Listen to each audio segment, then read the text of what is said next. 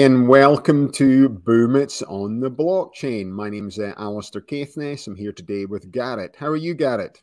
I'm doing good today. How are you? Not too bad. I've been sitting watching the British Open this morning over Very in nice. Scotland. So it's six o'clock in Scotland, ten o'clock in uh, California, and it's bang on ten o'clock in uh, twelve o'clock in Austin, Texas. Got it. So, so it started off quite well. Rory McIlroy posted a good score. Unfortunately, Tiger Woods is in a bit of trouble, you know. Never mind. It's uh, we'll wait and see how it all pans out. But it's, yeah, it's good to watch Scotland on the old T V in America. So yeah. Perfect then. So uh, how's your week been, Garrett? I've been doing all right. I've been doing all right here. It's, um, you know, definitely uh busy week for me. I'm actually headed out your way this evening. So I know I'll be able to see Garrett in person tomorrow. No, no podcast, but he will be in San Diego enjoying okay. the sunshine. It's a bit cloudy in the morning. We actually had quite a bad fire not far from the house yesterday, but it was oh, just wow. like, yeah, yeah, you could see it. California, it was, uh, I didn't know that yeah. they were, were having a lot of trouble with that this year. Yeah, yeah, it's just uh, it, because of everything else, it's just not making the news is normally what it does, you know what I mean? So, well, we'll just crack straight in with the show today. And the first thing we're going to start to speak about is Nord Stream one. So what are your thoughts on this, the pipeline that's coming in? The Europe gets a lot of its gas. Specifically, you're looking at a lot of people in Germany. So here he is. Europe yeah. may have to ration energy supplies as Vladimir Putin is able to weaponize supplies. And this is actually from Shell C E O and Market Insider. So just give your thoughts on this thing, Garrett. Well, it's always been very controversial since, you know, um, ever since the, uh, what was it, the North Dakota pipeline, the Keystone X L was shut down. This is a gas pipeline. It's a little bit different. But the fact of the matter is, is that most of Europe relies on Russia to provide these resources, these quintessential resources, you know, to their um to the, you know, Central European countries. Um, and it was always talked about, well, what if Russia goes rogue and they decide to do something like they've done now at this point? And um, there was trouble with it when they initially invaded. You know, there were a lot of questions being asked. But um, when winter, you know, comes upon them, it is going to be a whole different ballgame. You know, right now, I think there's a pretty good likelihood they'll be able to limp by. They'll be able to kind of get by on things um, without maybe noticing as much of um, a need to ration resources. But this could turn into a full-blown crisis by the time, you know, November, December rolls around. And there's, you know, we have these lower temperatures and, you know, the inherent need for gas, and that's going to have to come from Nord Stream one. That is the infrastructural pipeline that supplies most of Europe. And in the case of Germany, as you just bring it up, um, over fifty percent. Yep. Germany is the most dependent on it. So it will politically cause a climate where, you know, you'll have Central European countries really at the mercy of what Russia does. And that's not a good position for, um, you know, I, I really don't like to view things as like the uh, East versus West, but it's going to turn it into that. It's going to be a very, very difficult scenario. Yeah. So if, for people to understand back home, Nord Stream one was switched off on Monday for, uh, I think it's biannual maintenance. So Germany used to get, I think, just under thirty percent of its gas in two thousand eleven from Russia. In twenty twenty-one, this is up to fifty-two percent of its gas. So as part of the maintenance pro- uh, pro- uh, project, they empty out all the gas that's there. They have, uh, this is Gazprom, they, they run this pipeline. They actually have plants where they put additional storage in when they do this, and it's supposed to come back online next Monday. The problem is now it's coming out that, oh, we'll have to do some further maintenance on it right now. So that starts to uh, put pressure on, you know, the supplies they've got in the country. And it brings up multiple reasons why they wanted to do this. You know, a, a lot of the green politicians, people pushing the German version of the Green New Deal, pushed hard for this pipeline to come in. They wanted to move Germany away from coal, away from oil. They saw this pipeline as the key answer to sort of reduce carbon emissions and then transition into green energy. So the green energy deal was to go full Russian uh, gas and then move to renewable energy. But that whole idea is completely and utterly backfired now. And the problem is that, you know, Germany's a massive manufacturer of product in Europe. They they create the biggest C O two emissions in Europe, but they also, they do most of the manufacturing. So what is, you know, it's at B A S F, um, the big petrochemical company.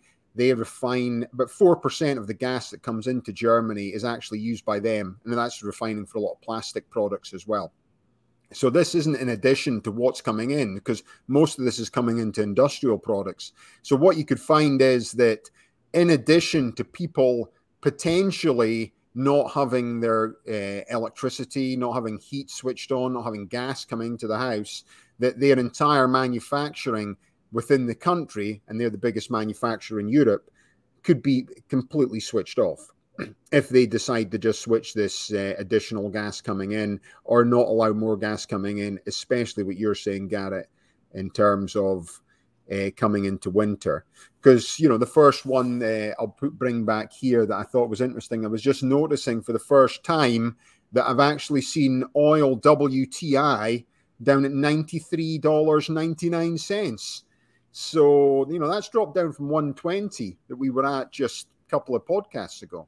Yeah, so, they're aggressively, I mean, I think every leadership structure in the world, it doesn't matter if it's, a, you know, the Socialist Republic of Sri Lanka or the U S federal government, every government is panicking right now over these extremely high oil prices. And, you know, I think behind the scenes, while it's not is publicized, I think things are ramping up. I mean, it's where I gas was five bucks a gallon here in Texas at one point, and now it's back under four dollars. You know, I've seen it at three eighty-six, I think.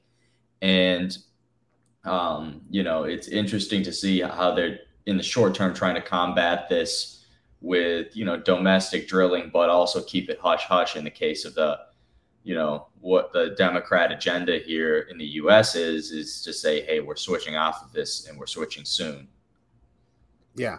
Oh, I, I think so. I'll just bring this back in there like that. So, but but then it's coming down to ninety-four dollars a barrel. You should see a price drop at the pumps. The problem is that when the pumps go up, they never come down the same based on what the oil is. So, mm-hmm.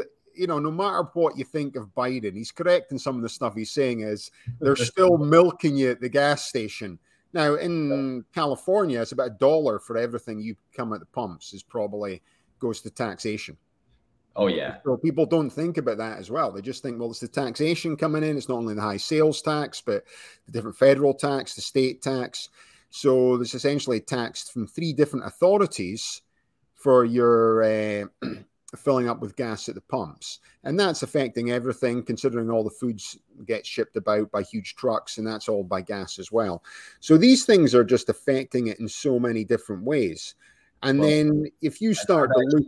thrown an article in our chat here. I had somebody send me this. Um, you know, basically they're saying that Uh, I, I remember I mentioned this a couple of weeks ago, but it looks like you guys and along with fourteen other states are getting a stimulus check to combat inflation. Is is uh contradictory as that sounds. Yeah, well, let's bring this up article. Let's see what it can do. So fourteen states approve stimulus checks as inflation continues to rise. Yeah, but so, it, so but when are these checks going to be sent out? Well, I'm not entirely sure. Some of them are doing it. You know, California, it appears it's going to be um you know, twenty-three million residents are getting, you know, a thousand dollar stim check. And, you know, Georgia governor is doing it as a, um, they're doing it as a tax rebate.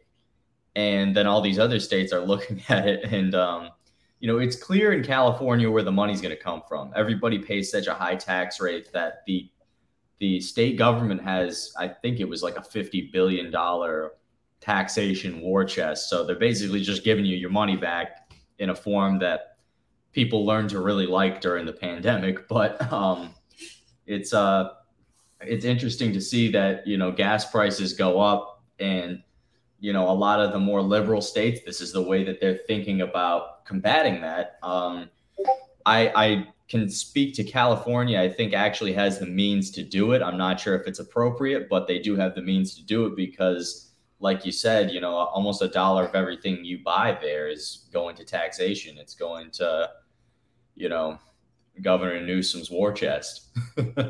Yeah, for his um, advertising budget in Florida that he seems to be pumping out adverts for as well. You know, you, you think, what? How can you justify spending taxpayers' money on advertising in Florida to basically bash the DeSantis? As if this isn't a run-up for the twenty twenty-four election. It's unbelievable when you start to think about that. But that's politicians. You know, they're happy to keep spunking the cash that comes in. They don't care where the money comes from as long as it makes them look good, you know. So, so we just have to wait and see how all this pans out. But certainly it changes the Nord Stream one back to it's a game changer out there. It makes us realize that you should not be relying on one person for your energy source, especially if you uh, don't politically agree with everything they're doing. You know, the big thing with all the sanctions, when we brought all the sanctions in against Russia, was, you know, we're going to stop their gas supply. He, he, he, they won't get any more money. Suddenly they're making more money than ever. And then India and China have bought up all the surplus anyway. And essentially India has opened so many um, coal plants in the last uh, three years, essentially since COVID, because they're going to be one of the biggest manuf- they're already massive manufacturing, but they're going to start to challenge China going forward as one of the world's biggest manufacturers. So what will happen is China will be one, India will be two in the next three to five years. They're open these huge coal plants. You know, why does the Green New Deal people not say, well, we're not going to buy product from China, we're not going to buy product from India if it's made from coal? They don't even want to touch the subject or broach the subject area, because to them it just creates problems. And then again, it's singling out people from what they perceive as third world countries. And how can you say China and India are third world countries? Yeah, they've got a lot of poverty. There's a big dispersion of wealth. But you're looking at the, the number two and three economies in the world, or potentially they'll going forward in ten years, they'll be the number one and number two economy. So at what point do they have to do any cutbacks? And is President Xi going to actually take care what, you know, a few Green New Deal people are doing in Europe? No, they're not at all. We provide their product. They don't care. They know we want to buy the product. In the same way, Russia, they haven't changed any way they're working with Russia right now, because they don't want to, you know, because Russia's supplying so much gas to them. Same with India. They don't even come out and speak against anything that's going on there. Yes, we'd rather have peace, you know, maybe get around the table. But in the meantime, if you're selling any cheap gas, give us a knock, you know, we'll, we'll buy it as much as you've got. and, and you've got politicians here, you've got politicians in Europe, everyone kicking up a fuss about these things. You know, inflation came at nine point one percent. Russian inflation peaked, I think, seventeen, eighteen percent. It's actually come down a little bit right now. Again, that statistics is coming out of Russia, so you don't actually know whether it's true or not. But if you start looking at, like, Lebanon, I saw there, because um, I follow Pomp, and he was actually uh, providing some updates in other countries' inflation. Lebanon right now is two hundred eleven percent inflation. Oh, my God. It's, so it's like... countries are going to be... Oh, it's the Holocaust collapsing. That was happened in uh, Sri Lanka. You know, yeah. That was a proper insurrection there. They just piled straight in. Trump, Trump was about fifty thousand uh, supporters short. It just shows you how scary it can be when he did his insurrection, how easily it is for people to actually run in and topple the government, because they just piled in there. If people watch that thing, they piled in there, and then obviously didn't look so good. The president left the country with his big pile of cash that he had. he's, he's moving around to find somewhere safe to stay with all his cash in the private jet, you know. Yep. But, you know, it's it's not unrealistic. In Western countries, we can't see these things.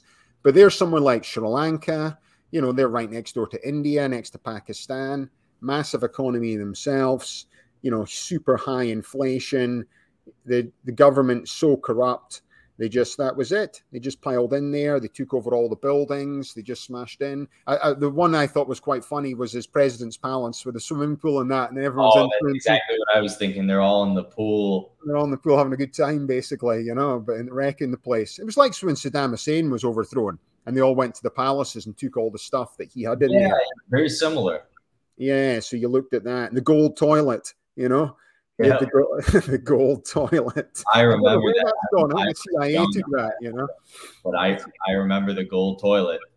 That was amazing. But you know, then that's the thing. You know, people bash all you. At least you get to speak out in this country. You know, you don't. You, whether you like it or not, there's still this ability. You know, the worst you're going to get is uh, a Twitter ban. You know, oh, you've been banned from Twitter. You know, I saw that. Uh, what's the psychologist from Canada's name again? Um. What's his name, Garrett? He's on T V a lot, goes on Joe Rogan. I remember his name. He was crying because he was banned from Twitter recently and came on and did a sort of interview. And uh, um, I'll remember his name in a second.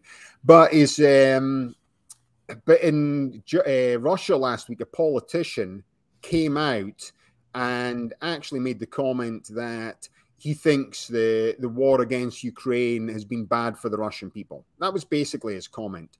Automatically arrested, seven years in Siberia. It's like, it, that means you're never coming back, you know? So at yeah. least here, the worst you're going to get is a Twitter ban. You know, it's it's not that bad, people. Well, it's banned from Twitter. You know, uh, Jordan Peterson, that's his name. You know, the guy Jordan, is it Jordan Peterson? I don't know. You must know the guy Jordan. I'm sure his name is Jordan Peterson. Let me put him and see if it's not, that's his name. Yes, it is. You must know. Have you never seen this guy? He's on, he goes to Joe Rogan quite a lot. Canadian clinical psychologist. Um, let me bring up a picture of him there as well. He, he, he got he, he, he disappeared to Russia for a bit. I always think that he could potentially be a you know K G B agent. You know, he's one of those guys that will come out in twenty years' time and somehow he's joined the K G B. You know, let's open a new page. So it's, uh, but anyway, he got banned from Twitter.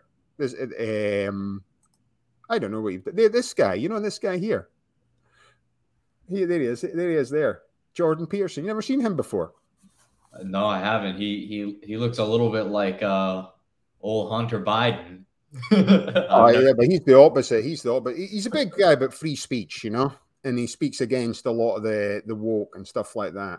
Wow. He, so he's, the, he's not Hunter Biden's stunt double. He's his, Nemesis, nemesis, nemesis type thing. You know what I mean? I'll tell you, this is, look, I've even brought the article up. Here's the one that he got banned.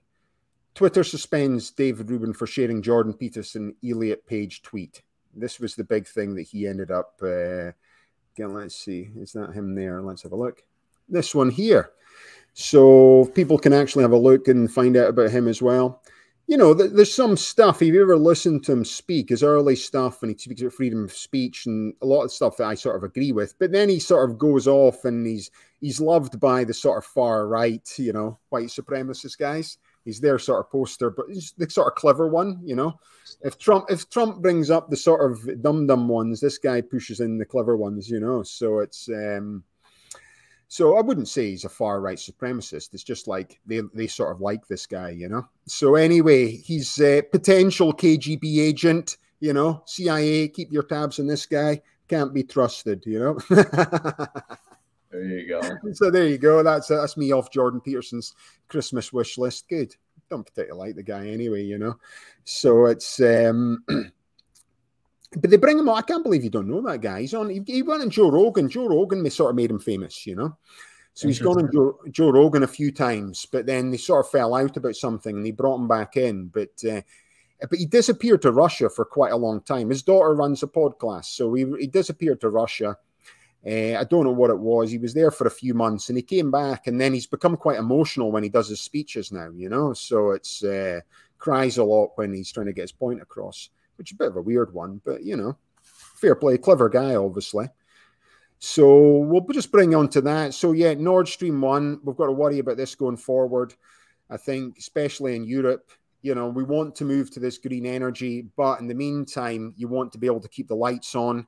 I even read in articles now, if you're living in Germany right now, the best thing you could be doing is getting wood, you know, get as much wood as possible, stack it up, start buying wood, start preparing for Christmas, basically, in winter, because that might even be your best fuel source to keep you warm over this period in time, which is absolutely incredible that well, essentially Europe's yeah. leading country What I, what I worry about is they, they wait for winter to come and then they just do a hard military push to Western Ukraine and potentially beyond, knowing how much they've weakened Germany, which is the, you know, economic juggernaut of Europe. Oh, it, it, there's so many things coming in. It was uh, everything sort of backfired. And then you've got Biden over in the Middle East right now begging them to, to essentially produce more oil. You know, OPEC aren't in a rush to keep producing more and more oil because, you know, the price has dropped. It's gone from one twenty to ninety-five, you know. So it's like, it's not as if they want to just suddenly produce more oil because it'll just push the oil price down. The, the problem for a lot of countries is their stockpiles will go down a lot because we've been going into strategic reserves. So right now, and that's all across Europe. So that's a big problem with Germany as well. Their strategic reserves are essentially coming down to zero as well. Wow. So certain countries have pushed off, like oh, Poland, so. Lithuania. They've oh. come completely off Russian oil. Strategic reserves. If we look at the other side of the coin, we look at China. I just threw another article in. Um, and, you know, there's a lot of, um, I think, other stuff that's unfortunately a distraction when it comes to when it comes to Hunter Biden and his relationship with, you know, these gas companies. But it's very clear when it comes to Sinopec and it comes to the um, U S releasing strategic reserves and sending them to China. Um, I remember we were doing this, I think, before the war even started. I, it was I might be mistaken, but Um, you know, it's insane that, you know, Joe Biden has chosen to release, you know, oil from our strategic petroleum reserve and send it to China, you know, for what reason? Um, I'm not entirely sure. And, you know, this article, I'm not always a big fan of the Washington Post. I think it's gone downhill since twenty fifteen. But if you if you look through here and, you know, you'll see that um, basically in twenty fifteen, up until twenty fifteen, it was illegal to export U S crude oil. We had, it was a, there was a forty year law that stood that said, hey, you can't export U S crude oil. You know, forty years minus twenty fifteen puts us at nineteen or yeah, nineteen seventy-five.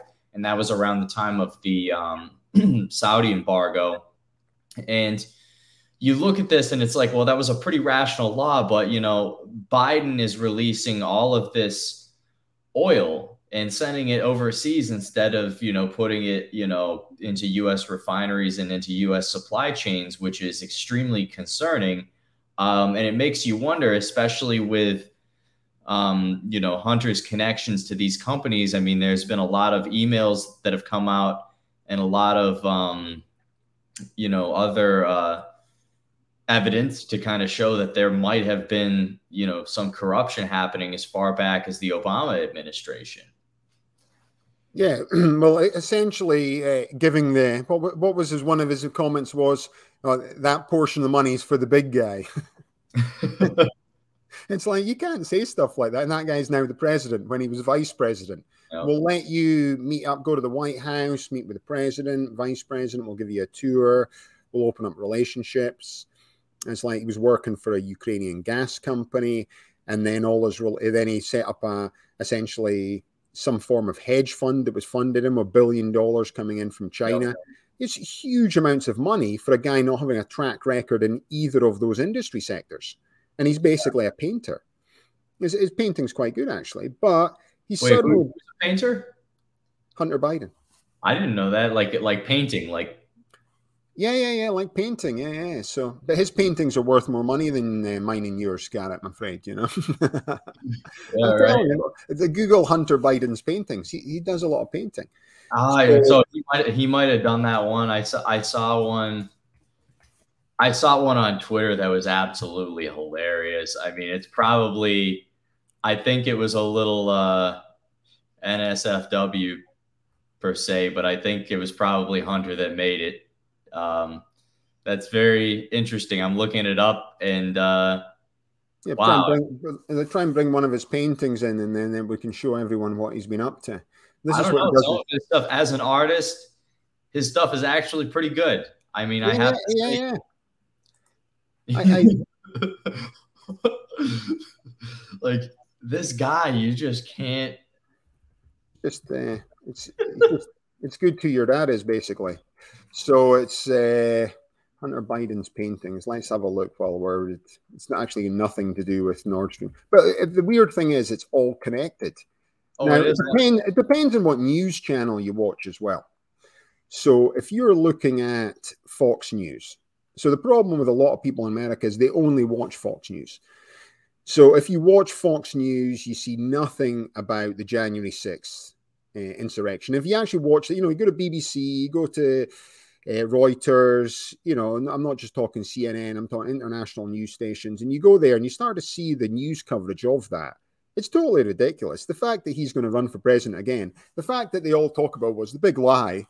The last person who used the big lie was Hitler. If you actually Google it and go to Wikipedia, big lie, number one big lie, Hitler. And what did he lie about? He lied about why they lost the very first World War, World War One. It was all the Jewish people's fault. And then there was going to be a Jewish uprising against the German people. Therefore, it allowed him to essentially start this extermination program that killed six million people in Europe and over a million Jews. That was his big lie. And in his Mein Kampf, uh, Kampf book, he talked about this, you know, he talked about the big lie, which was like crazy. So it's, um, so essentially it, it's unbelievable if you think about it. So that's big lie number one. And it, it, Hitler's thing was, it, it, no point saying small lies. No one will believe a small lie. You've got to tell a big lie and get everyone convinced to believe it. So then, uh, and then Trump comes along and just basically, you know, verbatim takes the title, calls it the big lie as well. And everyone watching Fox News, oh, it's the big lie. You speak to people, they lost the election, they took them to court, sixty, there was sixty court cases, basically lost them all. You know, even his own party are coming out saying he didn't win the election. It's a big lie. And then I can meet people who are Republicans and they'll say that. It's like, it's unbelievable in this day and age where we can access information when it comes out, you know. So it's uh, it, it's all sort of coming together from that. So so yeah, Hunter Biden, I wouldn't be trusting him. And then the flip side is they weren't even allowed to bring those articles. New York Post got banned from Twitter on the run up to the twenty twenty election for posting about Hunter Biden's uh, laptop, which was unbelievable. Oh, it's a lie. It's like the guy had the laptop. The guy showed us the laptop, downloaded all the stuff, started sharing stuff with us. Two years later, oh yeah, I don't really like that stuff on the laptop. But that was amazing because you think you've got the big media companies now blacklisting this information coming out against Hunter Biden. And they only talk about that. So if you're in America right now and you don't actually read the other news channel, you're basically blind, uh, blindsided by this. So if you're oh a Democrat right now, all the stuff we're speaking about Hunter Biden right now, you, you probably haven't even seen any of it. If you go to Fox News, they basically go on about it all day.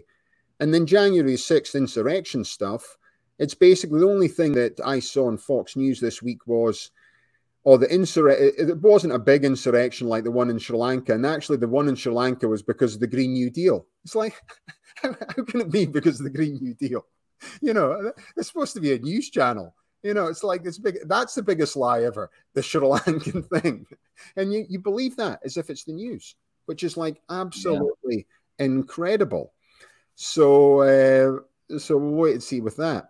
All right, nice one. So, well, that's us talked about politics, global oil reserves, the recession we're hitting at nine point one percent. At least it's better than two hundred eleven percent out in Lebanon, that's for sure, then Garrett, you know? Oh, yeah. So let's bring up the next thing that we were speaking about is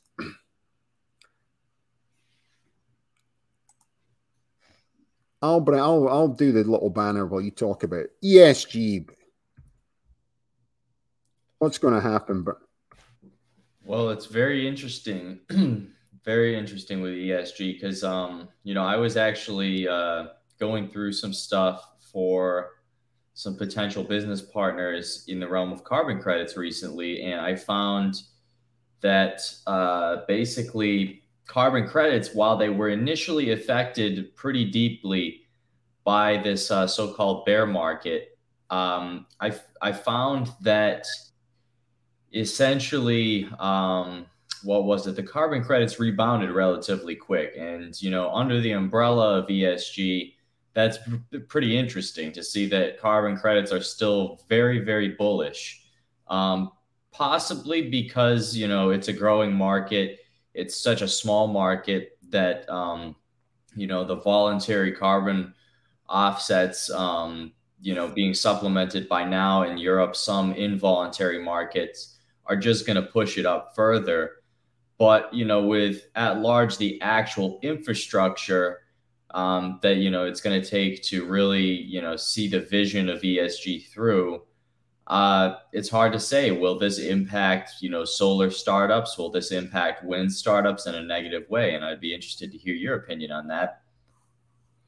Yeah, well, I just think that right now, because of, let's bring the next, th- th- this is E S G turned on because we want to do some sort of greenwashing. This is the future that we want, everything green. If we don't follow E S G, then everything's going to turn brown and horrible. That's the that's how they sell it to you people. So they don't care that gas prices are going through the roof. They don't care that essentially a lot of this Green New Deal push in Germany, and if you research into this, and all the E S G push in Germany was happy to go and take all their gas from Russia. Yeah. Like, that's incredible. That's incredible that we went and did this. And now we've got in a position whereby you're, you're essentially held over a barrel by Vladimir Putin, and he's turned off your gas for a week just to see what happens. The fact is, it's even better for him to turn off for a week, even if he switches it back on. You know, he has you over a barrel. Oh, by the way, I can just turn it off, and not even turn it off to do anything bad to you. Turn it off for maintenance.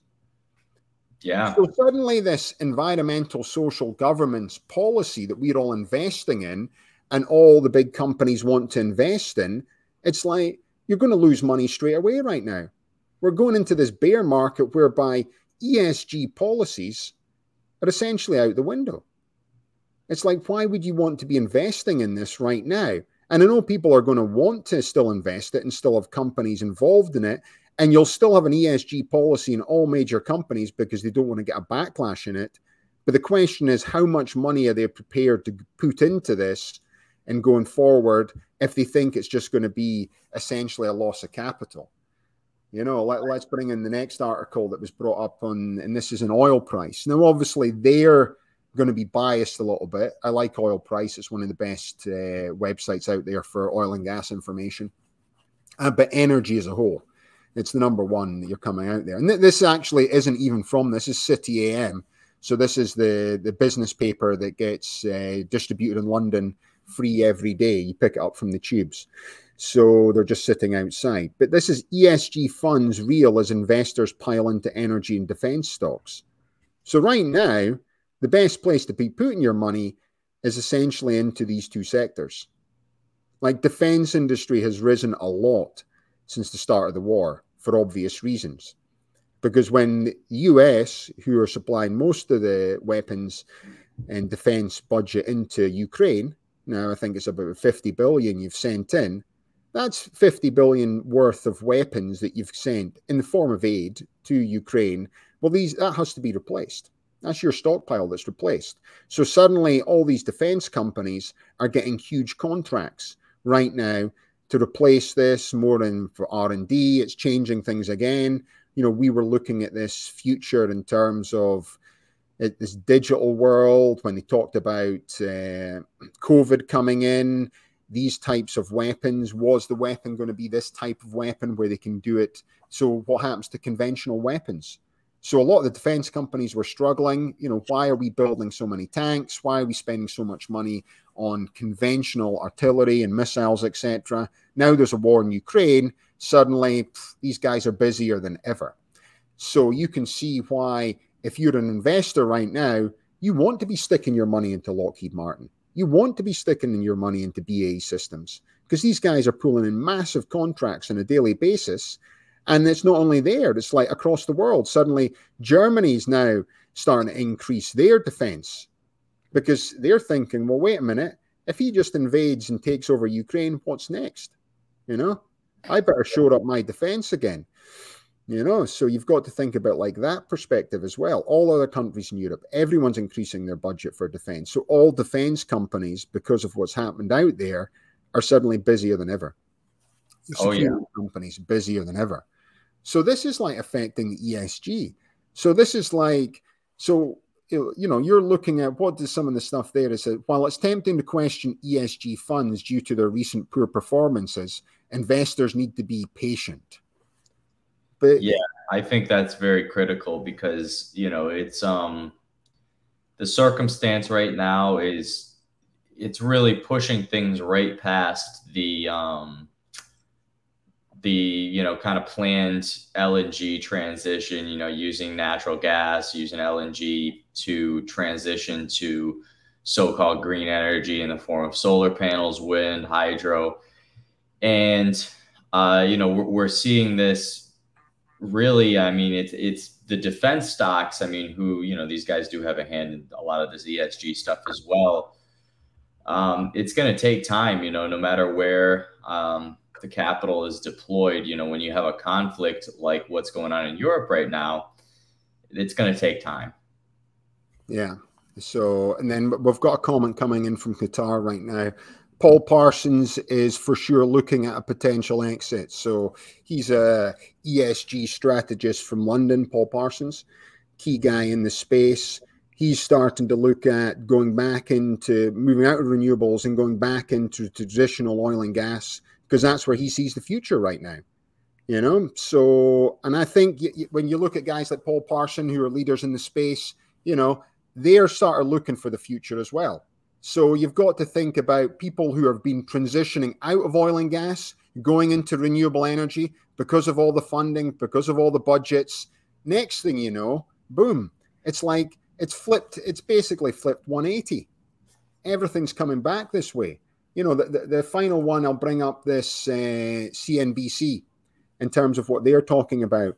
You know, the tough, the toughest challenges for cryptocurrency lie ahead, not in the rear view mirror. mirror. But again, this is basically looking at an E S G article of uh, cryptocurrencies. It wasn't long ago that we were bashing Bitcoin for creating so much emissions. Yeah, you know, that, that was the news. You actually think the, it's the news cycles are weird. You think going back before COVID, the main news was the Tiger King. I wish pe- people would love to go back to when it was the Tiger King and, uh, you know, they had that bit of sort of internal uh, fight with a woman who had the tiger sanctuary. You know? Yeah, she was basically just a female Tiger King. You know, it was like you had a zoo as well. Yeah. You charge people to come to your zoo, but you was gone very dark in the last two years. I mean, it's you yeah. know, it, it used to be a little bit more cheery and whimsical, but you know, things have gone dark. Uh, it's unfortunate. Uh, Yeah, that's good fun. Then COVID came along, so the tiger. We we would love to go back to the Tiger King days. So Tiger King came along, then COVID came along, and then suddenly Bitcoin's getting bashed all the time. We can't use this new digital currency because it creates so much C O two emissions. With no well, one doing anything. Very opportunistic, you know. Th- that didn't start to come up until Bitcoin was at an all-time high of like sixty-five thousand dollars. You know.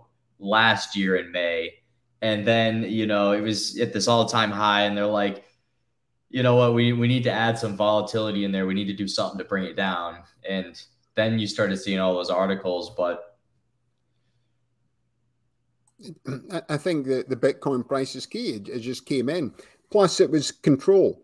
It was like, how are we going to control this cryptocurrency that everyone's got into? The price has been inflated.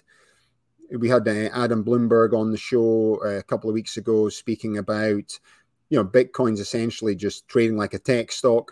If you look at the, a NASDAQ tech stock, which happened over COVID, and he was talking about people like Snapchat, Peloton. Well, Peloton's not a, uh, but essentially some form of uh, stock that uh, went so high. Zoom was another one. They all went up so high, and they've all come down in relation to a very similar percentage to yep. what happened to Bitcoin.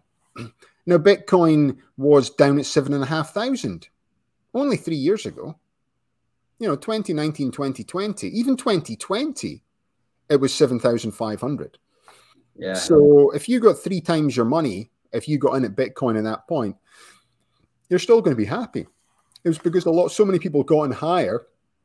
Then the rest of the crypto market follows Bitcoin because it's a lead player in it. And that all came down. And then suddenly we're all out there. You had all your sort of Green Brigade. The problem with the Green Brigade is, you know, I'm all up for looking after the planet. You know, I like to walk in the country. It's important to me.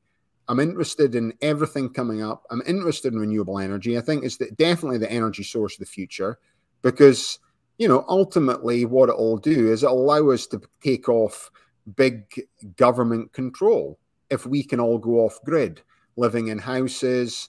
You know, suddenly if you can create your own energy and keep it, that's good. And then you can produce this energy source cheaper than fossil fuels, then we should move off to this energy source.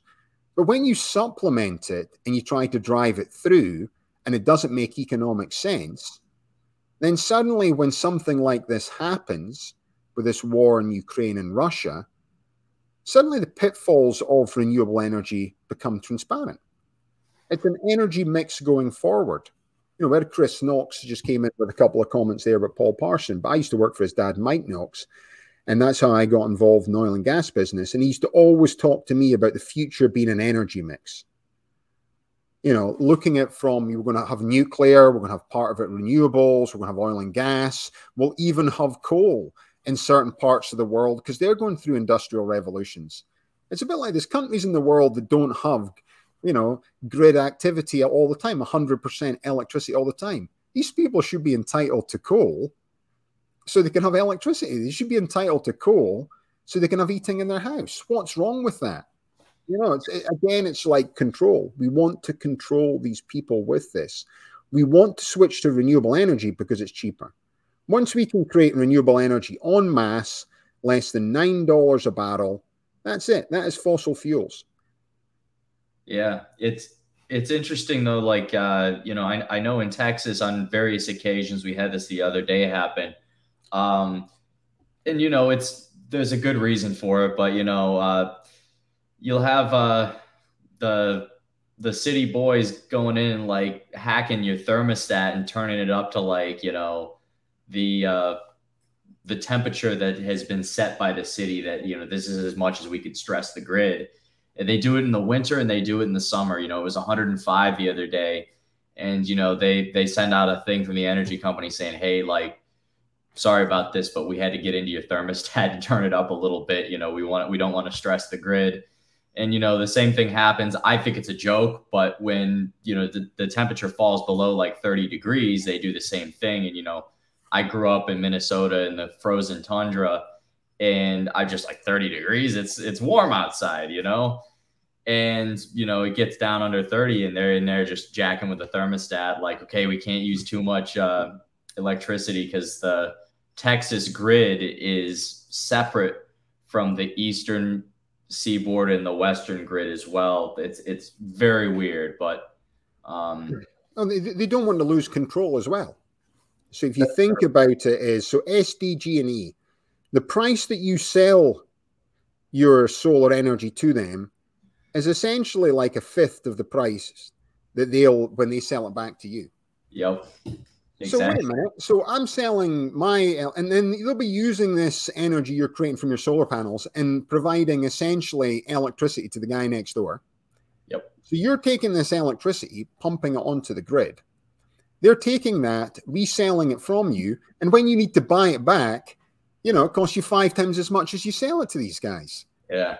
It's like if that was any other economic model in the world, you would throw it out the window. It's bonkers. Yeah, it's total bonkers. And it's and this is like supposed to be California. You know, there's so many rights here for every single thing except you selling electricity to the grid. And the one thing they don't want to encourage is these battery storages. So what they should be doing is we should give everyone at home, if they really wanted to help and they wanted to use money, is, oh, we've got to take the pressure off the grid. What we can do is we can give everyone a one-month supply battery of electricity, plug it on the side of your house. I know these Tesla ones do three months normally. And then you've got the solar panels on your roof, and all you're doing is topping up your backup battery storage.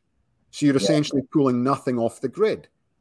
It changes the system. The Tesla, if they could scale that, that's a very smart idea. I mean, it's, you know, having a, I didn't know it was a three month battery, but that's probably, yeah, that's one of the most. Battery, that's what he said. He reckons three month battery. And then he wants to do this type of panels, which is essentially tiles on your house, which become mini solar panels.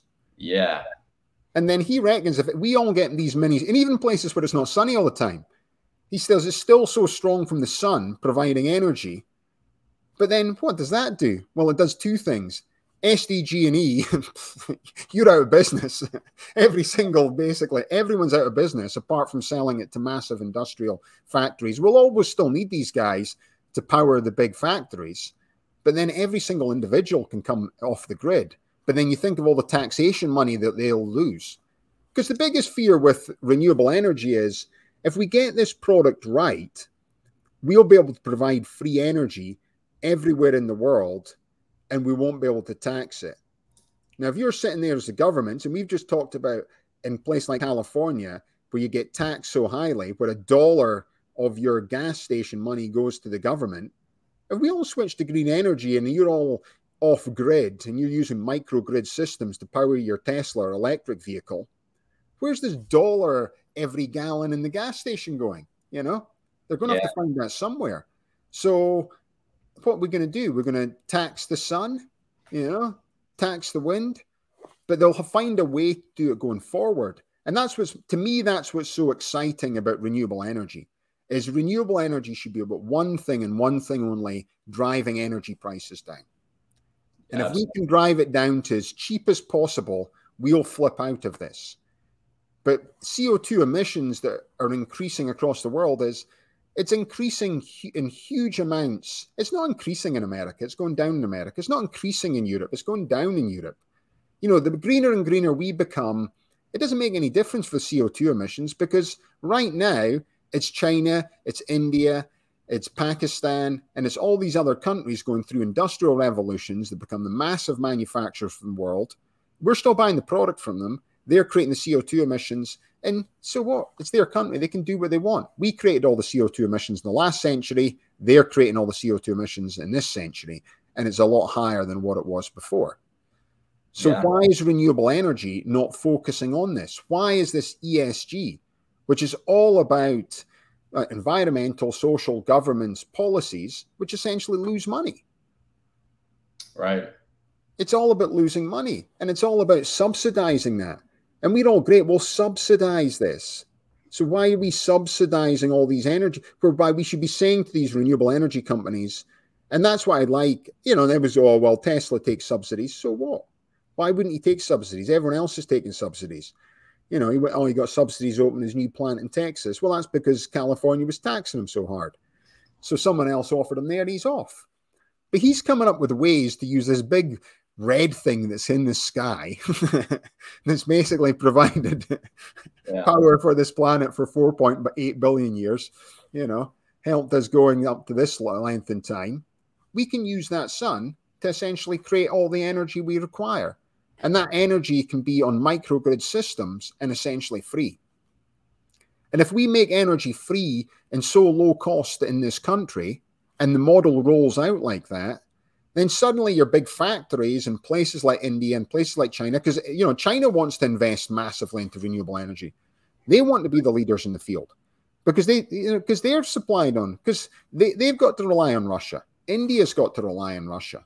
You know, that's why they're not coming out and speaking about it, because they don't want it. Plus, he's not invading someone on their doorstep, so they're not going to try and turn him off. And they're yeah. taking benefits of what's happening right now. But they don't want to be reliant on that Russia. Why would they want to do that? They'd want to be one hundred percent renewable energy. You know, that that's the future of what we're trying to do. But we need to be able to store it and have the backup thing. And I, I think hydrogen could be key in terms of doing this, because this is a way for people to understand why hydrogen will become popular is it's able to take renewable energy, convert it into hydrogen, and then we can transport it. Right. Because the problem with is the transportation. It's like you can't transport renewable energy in the same way you can transport oil, the same way you can transport natural gas, the same way you can transport coal. Coal's the best one to transport. It takes the longest to get around. It doesn't go off. There's nothing else outside. As long as it gets there without the ship sinking, then you'll be able to use it at the other end. You know, gas, it's all pipelines. Yeah, you can go into these big L N G carri- carriers to carry them. Yeah. It's still not as simple as coal, because coal was the first one that we could use to move about. You know? I was going to say L N G is, you know, that's kind of the argument for, I guess, the transportation of natural gas is, you know, you could use L N G, but it is, that's still a process, you know, unlike coal where, you know, you just load it up and drive it somewhere. Exactly. And I, I think we should always keep coal. We should produce coal and keep it. It's not going off, people. You know, it's just sitting there.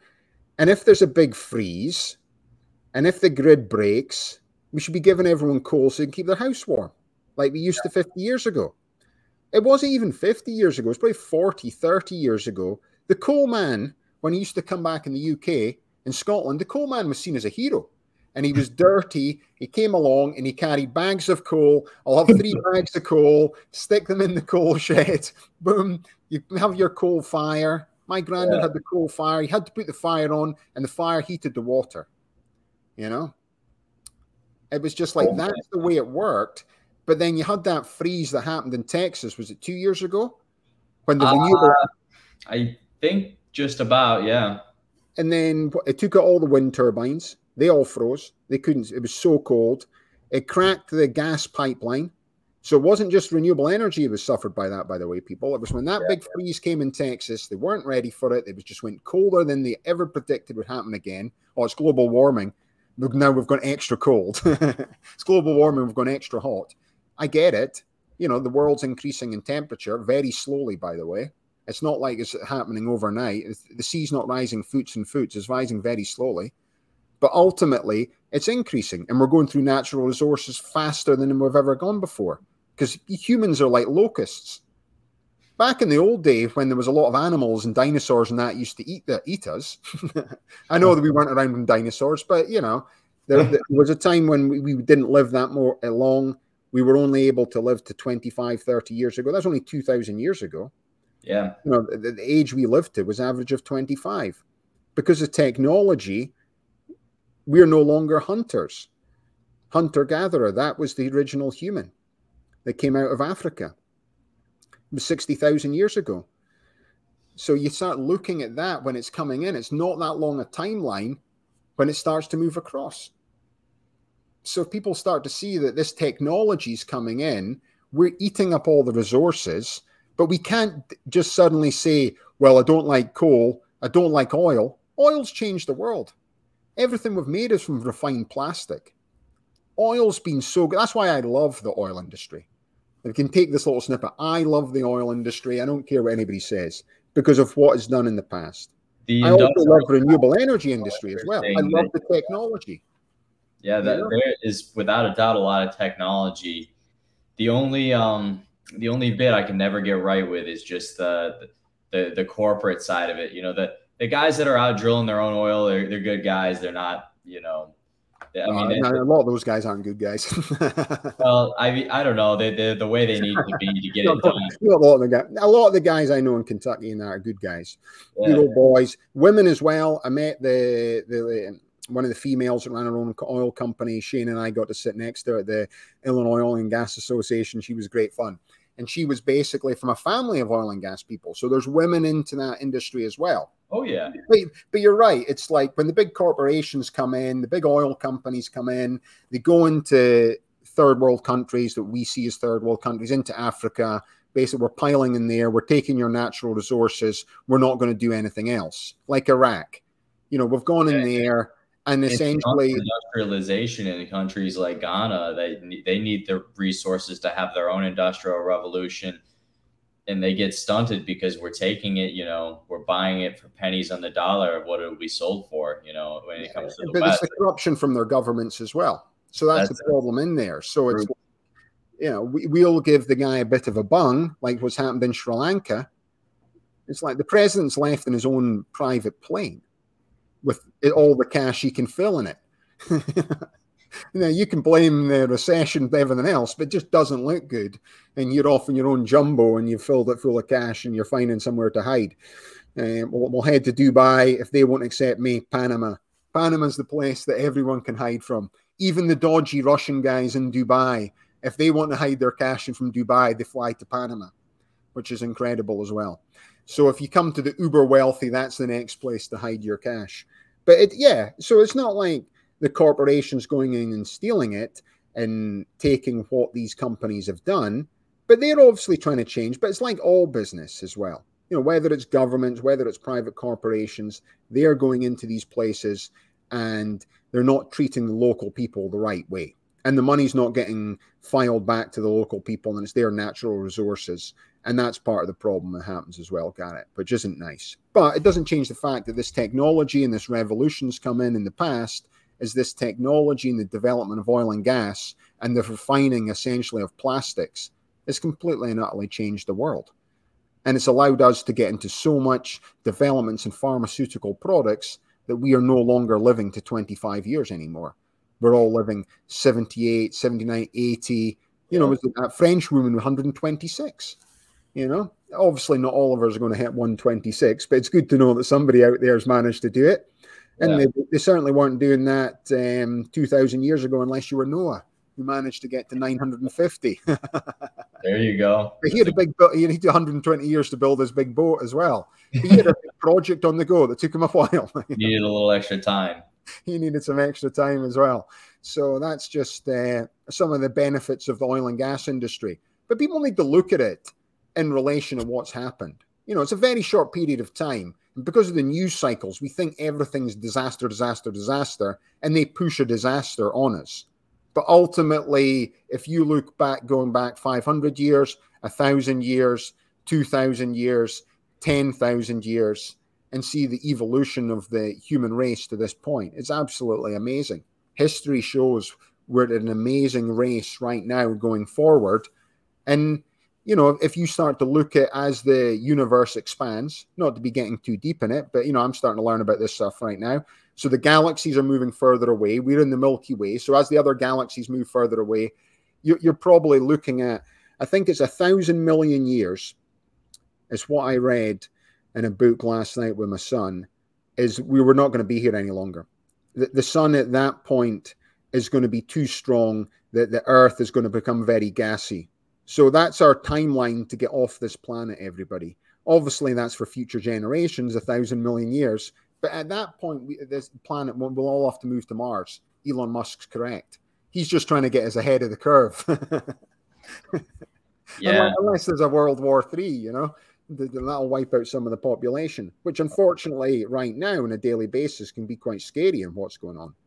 Yeah, we're getting closer and closer to that. That uh, the European DEF CON rating has been at two for, uh, I think, about six months. So we'll just have to wait and see. So so that brings us on to the final part of the day. You know, we usually do chewing the cud. I don't want to speak about the the L I V golf. I quite like the L I V golf in some ways. You know, it's just because it's on YouTube and it's free and there's no adverts. I'm interested to see what you got. I, I, I don't think we could do Hunter Biden. It's just too inappropriate for work. Yeah, Hunter Biden's there as well. But check out his art. His art is good. His know? art's good. I'll give George, him that. George Bush Junior, he's a good artist too. Yeah, really yeah. Artist. I, I like George Bush's yeah, stuff. George, you know, I, I think it's good. That guy's got some good stuff. Your president, yeah. Former President Bush. Yeah, Hunter Biden. I like him as well. And maybe not personally, but I like his artwork anyway. Yeah. But plus, it's like, you know, is he the worst guy in the world? Not really. You know, it's just like his daddy was uh, vice president, now president, been in government fifty years. He's just taking a bit of an advantage of that, people. That's all it is. You know, don't have to bash the guy for doing what everyone else in the world would do. So let's go to my N F T, because this brings us round to, we've, we're, we're going to start focusing on N F Ts going forward. So this is my Bitcoin libertarian N F T of the day. Indigenous people believe that man belongs to the world. Civilized people believe that the world belongs to man. So that's a great quote from the environmentalist to Daniel Quinn, you know. He's no longer with us, but uh, I read quite a lot of his stuff, and it's good. I, li- I like environmentalists. That's what's weird. That's like, I, I like oil and gas. I believe in all this history, but I believe in the environment. I like environmentalists. You know, you don't have to be one hundred percent one and one hundred percent the other. And I think this quote is key because, you know, if you think of indigenous people of the world, and we think of like Africa, we think of Australia, where we go in there. Look, we've discovered your, North America, you know, the Native Americans, they, they belong to the earth. You know, Native Americans believe that they belong to the earth. Indigenous people in Africa believe they belong to the earth. If you go out to Australia, it's the same. Aboriginals, they belong to the earth, Mother Nature. They're part of this earth. We belong to it. We don't actually own it. But civilized people, us lot, essentially the white man and white woman and white they, everyone in between, it belongs to us. This little patch is ours. Boom, you know, get out of it. And whatever they own, we're going to take anyway. Rewrite the rules. You know, here it is, a little bit of piece of paper. That's it. We own it. You're out, you know? And I think something's got to be learned from this. And we need to go back in time and understand where human existence has come from and how we've got to, to where we are right now, not to go to Darwinian in terms of this uh, trajectory of where we're coming from. I think people need to understand if you start reading into Darwin, it's not suddenly it's just gone from like, you know, ape to something between than us. You know, and then you've obviously Sean Connery's like in between because he's like he was so hairy and like super good looking, so he sort of he was the in between prehistoric man, Sean Connery, obviously Scottish, and then uh, the the man today with you know his hairy Richard Keys out in Qatar, he was another one. I don't know.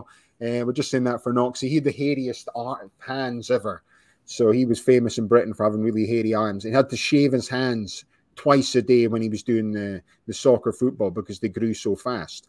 So he's probably got like certain genes in them. And if you start going back and looking at the genealogy of it all, if you start looking into inner parts of Africa, that is where the human species came from. And actually when they started to come out and we started to go into other parts of the world, it's more like a bush, you know?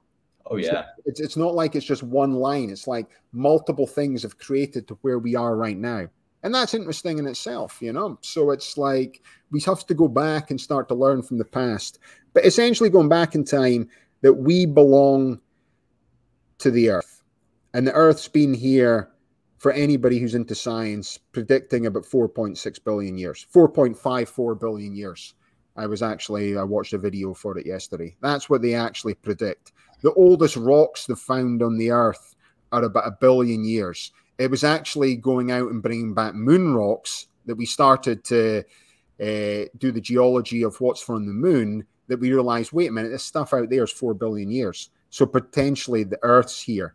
And as the earth's crust, you know, when we have volcanoes, et cetera, the crust goes down. So it goes like this. So it's always new crust. So it's actually coming up. So when the plates go like that and they come like this, it's actually a new plate that's coming up and everything else pushes down. That's how it actually works, people. But there's parts of the earth that have uh, been exposed that uh, we can go back and we can do the sort of carbon dating to understand how old parts of the earth is from there. So we've got rocks in the earth that are a billion years.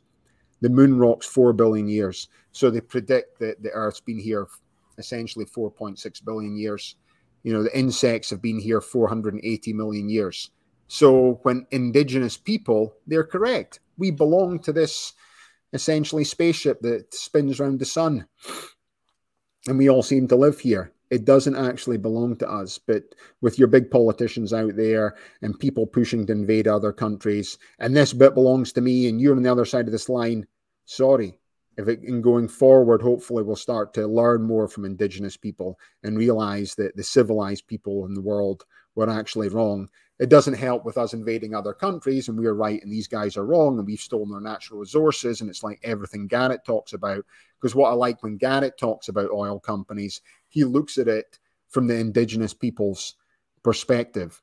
in terms of, well, wait a minute, we're going in and stealing their natural resources and pushing these people down just so we can increase our profit margins and shoot our share prices high. I probably like to think of it. Is that sure how it looks? Well, it's a, it's a, that's the truth of the whole thing. You know? The truth of it, yeah. It's, we've been doing it for a long time, and it's really yeah, we're, we're we're very good at it, Garrett. Don't don't get me wrong. We're, we're, we're, we're the best as it is, you know. Like, don't get me wrong. And the Scottish are, you know, we're just as bad as anyone. I'm not t- saying that we're uh, just coming in here with some new ideas. We've been involved in this. No, you guys, you time. guys just drill deeper. That's what you guys do. You just drill deeper. We're, we drill the deepest in the world. Scotland right now, if Nicola Sturgeon, who's wanting to run for independence, if she suddenly just said, listen, I see the problems with Russia. I'm going to open up drilling. We're going to drill deeper. We've got as much uh, oil and gas on the west side of Scotland as we did in the east side in the North Sea. B P knows it's all there. Let's basically give B P the opportunity to basically get this stuff out of the ground, and we can supply all the gas and all the oil required in Europe to transition them away from renewable energy. Now, if she came out and said that, everyone in Scotland would vote for independence. Because she's wanting to continue to pre- push the Green New Deal part of it, because yep. she's got, like, she needs the Greens to be on our side actually have some form of coalition majority government in the Scottish Parliament right now. She's not prepared to say that, which is a, an unbelievable thing to say. It's like Nicola Sturgeon, if you're watching this podcast, which I'm guaranteed you're not, if you get this sent to you, you just got to come out. And I think the Scottish people will buy into it, because the Scottish people generally, when they come to, they don't go to one hundred percent either way. They're prepared to sit and debate and understand things. Yeah, we want to be, Scotland be one of the green, first one hundred percent green energy countries in the world. But we can also use the, our natural resources to help power half of Europe. And then as we provide them gas and as we provide them oil, we can give them all the latest renewable energy technology as well to help them transition away from the product that we're selling to them. Rather than just like, let's turn off all the Scottish gas, we'll go green, and then everyone else in Europe, screw that, you've got to go to Russia and have eighty percent of your gas from them. Doesn't make any sense like that, you know? So that's it. That's us just done coming up. We've hit an hour already, Garrett. I can't believe it. Yeah, I've got to jump here because I have to, I have to somewhere to be, but... Because we're supposed to be here at eleven. We're supposed, today, Garrett and I, honestly, we thought we'd be finished in thirty minutes. So oh, yeah. There we go. Anyway... Thanks to everyone out there watching Boom It's on the Blockchain. Thanks to Chris one. Knox for coming in there and reminding us about what's happening out there. Pete Shampoo, Budapest, keep doing your research. Um, Garrett, I will see you tomorrow in California, San Diego. Wonderful. Sounds good. Yeah, you can get used to the high gas prices we've got oh. out here, you know, and then we'll go out for something to eat. So Sounds to everyone good. else out there, thank you for watching Boom It's on the Blockchain. My name is Alistair Caithness. Have a nice day.